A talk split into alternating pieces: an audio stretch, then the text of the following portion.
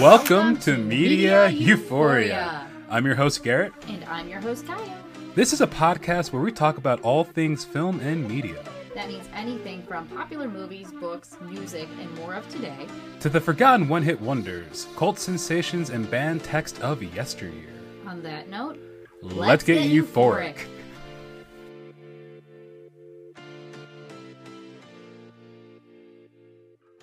Welcome to the first Media Euphoria podcast.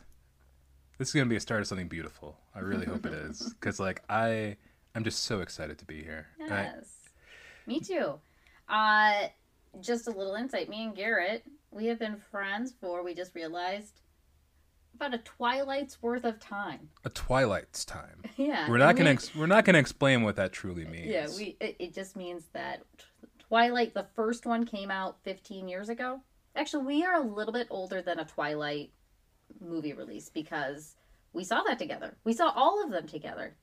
Anyways, Garrett and I have been friends for over 15 years, and what? So again, I'm Kaya. Uh, what has driven our? I guess I don't know. We've been friends for a lot of reasons, but kind of what brought us together was our love for you you know you're primarily a film driven person. I am a writer.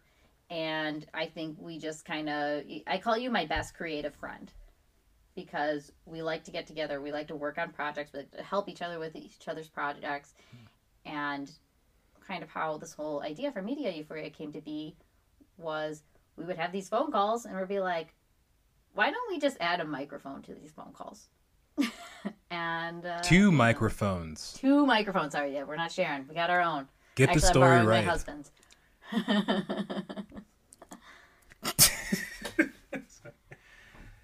Yes, that is very true. And we're not talking about what is? What's the deal? Sorry, yes, um uh just to add on to that, yes. What I really loved about Kai's brain at the time was I But didn't anymore. You didn't have to tell them that. well, at the time, I wasn't very uh, creatively driven by anything. Like all my friends and I just like to talk about nothing. But like anytime I mention like a movie or something, they just you know kind of you know just not care, zone out. Like you know, like when you're a kid and you just kind of like a teacher's like talking like on Charlie Brown, and it's just the wah, wah, wah. that was like I would say like I really loved this movie, and they'd be like, "Oh well, we watched uh, Jackass two for the hundredth time, and when Steve-O puts a hook through his mouth, that to us is the best thing we've ever seen. So we don't care that you watched a movie that's going to win Oscars. We care about Steve-O getting a hook through his mouth." Also, What- I want to talk about the Garrett. So, like, I knew Garrett from before I met him, but we weren't in the same grade. Uh, we'll talk about that in the future. But we were in the same grade, uh, so kind of just. I think we knew each other in passing, and then literally in passing, you ended up in my sophomore uh, in my sophomore math class. Like you weren't in the class, you just always appeared. but I just so we're talking about Garrett, you know, being and he was he, you were just saying people made fun of you for as a child knowing the names of actors and actresses. This guy, he wore a blazer every day. I With- wore a blazer every day. you wore a blazer with a t-shirt. You were uh I don't know how you're gonna feel about this, but you were it was very Ryan Seacrest of you. Didn't look like Ryan Seacrest. You definitely looked like Garrett Garrett Bleep. you definitely looked like Garrett. But uh you just had a You just- formal casual tone. You just called a black man. You just related a black man to Ryan Seacrest. So- is, is there something about Ryan Seacrest I should know? I'm not saying you're like him. I'm just saying he, he does the blazer and casual shirt thing. Or at least did when American Idol was on. I don't know what he's been doing recently. I know he's on with Kelly Ripa, but I don't watch or listen to him. Every geeky black guy in that era looked like me. If you look up a certain, Yeah. if you look up a certain, Okay. if you look up a certain singer, rapper that was on your one of your favorite shows that I will never watch called Community, Childish Gambino dressed like me back in the day, guys. And let me tell you, like if I had known more about Childish Gambino back then, oh, sorry, Donald Glover. Uh, like I used to dress like that. Like th- that's what I dressed like. This Ryan Seacrest comparison, not only does it hurt me, like it, it hurts me not just as a human being, but as a black man. Can I say that I am not like the expert on fashion choices and fashion trends? I dressed like a geeky person. I I dress. didn't know that was geeky. Geeks used to dress in blazers and wear like like, like even like now. Okay, uh, Garrett's saying he was geeky. I think he looked much trendier than geeky. well, I don't want to say trend because that, that that makes but it I don't know anything. No, I okay. So you you said it. I was trying. I, I was trying to be trendy. I was trying to look good. I had very long sideburns because I thought that was a cool look. Okay, And they, on. and they and they weren't like the Elvis lamb chops. I thought the sideburns made my face look thinner because I, I, I, I you know I have chipmunk cheeks. I, I have a baby face, mm-hmm. and at the time, instead of working out, I was like, you mm-hmm. know what makes my face look thinner? Sideburns. And you know, and it also makes me look a little bit older because I used to be able to not grow a beard. And this is what I'm trying to draw attention to. You dressed more mature. Uh, you look like somebody who may have refined taste. Thank you. Uh, uh, That is all I was getting at. Not saying that Ryan Seacrest has refined taste. I'm just saying you were kind of trendy. Oh, thank you. One, one, one of my one of my greatest friends. You're gonna be like, I need to scrap this whole thing. Oh, Kaya, you started off by calling me right. Yeah, But anyway, I just like to say, sorry, I'm a, recovering from a little illness.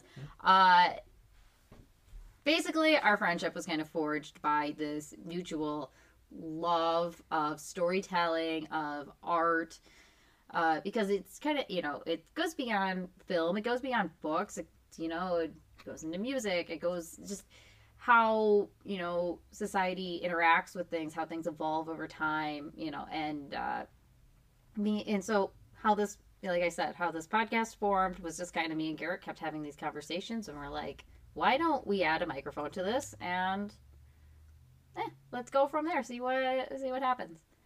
Hopefully, it's magical. Yeah, I Because agree. Because one one of the main reasons I wanted to do this is because I feel like we have not much to say, but we have fun stuff to say. We have good we like yes, you know, I we don't. I mean, I'm not gonna say we don't review anything, but do you really need another critic out there? Do you, you know, I am very passionate that you know, I at this time in my life. Uh, and maybe it's because I'm the mother of a two-year-old and a four-year-old, and I'm watching a lot of Pixar and Disney Plus, and but you know I'm really respecting you know I, I used to be very driven towards like the story making of things that really mattered. Like think oppenheimer. That is like a really important story to tell. But uh and you know spoiler i think that's phenomenal. However at the same time i'm in a headspace where making art for the joy of it uh, is kind of like the highest art form in my opinion. And i don't really think we were, we were just saying um what was it? Best and favorite are two different things? Yes, best, best, and, favorite, favorite. are two different things. And uh you know i you know i think we kind of want to create a space where film books music and anything in between past and present and future uh is celebrated Yeah. you know it's, everything's welcome to be you know yucked on but uh you know i think there's not enough enthusiasm yes, and lo- that's what i want to add yes, I agree. And one of the reasons why I agree, there's many reasons, but there's no when people talk about something, they're so passionate about the wrong things. And and like you can't say and and I know it sounds pretentious, but it's not because you look up like the Marvels. mm-hmm. and you see these people just screaming at the camera about like why it flopped, why it bombed, but they're not saying what how the movie made them feel. They'll say it's cringe, but they won't say why it's cringe. yeah They won't artistically say, and then the worst part is when I say artistically, they won't just say a full sentence that makes sense. And it's like I, you get more value in hearing someone talk about something they like. Uh, can i jump in as a writer Of course, say don't tell say don't tell. Because like say, that's perfect. That's literally what's happening with all so much stuff. Mm-hmm. i It's like hate a, So it's like they're like they're and then they're screaming at us to feel a certain way, to tell us a certain way, without. And I'm and I'm not like just def- I'm not defending the Marvel or saying the Mar- Marvels deserve better reviews or anything. Like that. I'm not saying that. I'm just saying there's just like on YouTube especially, the vi- you can't even find like a good review, even a negative good review of it because mm-hmm. the people rather yell and not articulate and just I don't know. Mm-hmm. They'd rather fill a pool with garbage than fill it with water. I don't know. That's, that, that- like uh, uh, if I if I if I'm if I'm being real here, and I just want something there there there can be more. Yeah. There has to be more because And this is reminding me a lot of it was I believe Pixar, the Red movie, the Panda movie. turning red. Turning Red. Uh, when that first came out, or, or right before the premiere, there was some guy. I think he even worked for NPR, but I, you know, he was some movie critic, and he gave one of the most biased negative reviews, and it was how it was. He complained that the movie was very niche, uh, because complained that it was very niche because of the age group, and that, and not that it was geared towards girls, but that it was uh gear or you know focused on an Asian Canadian, not Asian American, Asian Canadian family, or was it was it based in Canada or a fake Canada? It was like a fake Canada. Yeah, fake Canada. Uh, either way, I love Turning Red. I, you know, I just you know from a family dynamics perspective, from being a teenage girl perspective, uh, you know, there was the fangirl uh, aspect. There was so much to relate to. But you know, somebody just had to step in and be like, "Oh, because this movie doesn't work for me, it doesn't work for most people." And I don't want to say everyone loved uh, Turning Red. I thought it sucked. I didn't. I, I didn't think it sucked. I, did, I. I. I think it was okay. My. My. My fiance. Can I say that? My fiance. Yeah, you can. My fiance hates it. Like, not only does she hate. Like. Like you're right about. So Mm-hmm. that that critic, by the way, what he he wanted the movie to work for him instead of judging the film as it was. Yes. And- and that is such an important thing. Exactly. And I, I just, I, I want to reiterate Mm-hmm. about that. Movies like Turning Red have to exist. Yes. And movies like that, and that, and I'm not saying because like it, it mattered. It didn't. It means Mm-hmm. the movie actually means nothing to me. but the fact that a film like about like feelings, emotion, puberty, showing a different side of things. Like I Mm-hmm. personally, in a, in a, especially in American made films, I don't see that, in, especially big films. Mm-hmm. I don't see that side of it. The movie didn't work for me on a Mm-hmm. emotional level or anything, but it worked for you, and it and I think it even worked for my husband Jeremy. yeah, and, and Uh, it, it's it's beautifully reviewed and everything. It's just critics like that, and not even critics. It's people. Like Mm-hmm. it's just in general. Like people want things. They want to want things to work for them instead of just judging things as is. Yes. Like- and I actually can I just jump in real quick. I thought Turning Red was actually a very bold step for it's Pixar, right? Yes, it's Yeah. Pixar. Um, I thought it was a very bold step because uh, Pixar has like really established its niche as like the favorite among for children and parents. Mhm. But I, you know, and I'm not gonna say they don't like.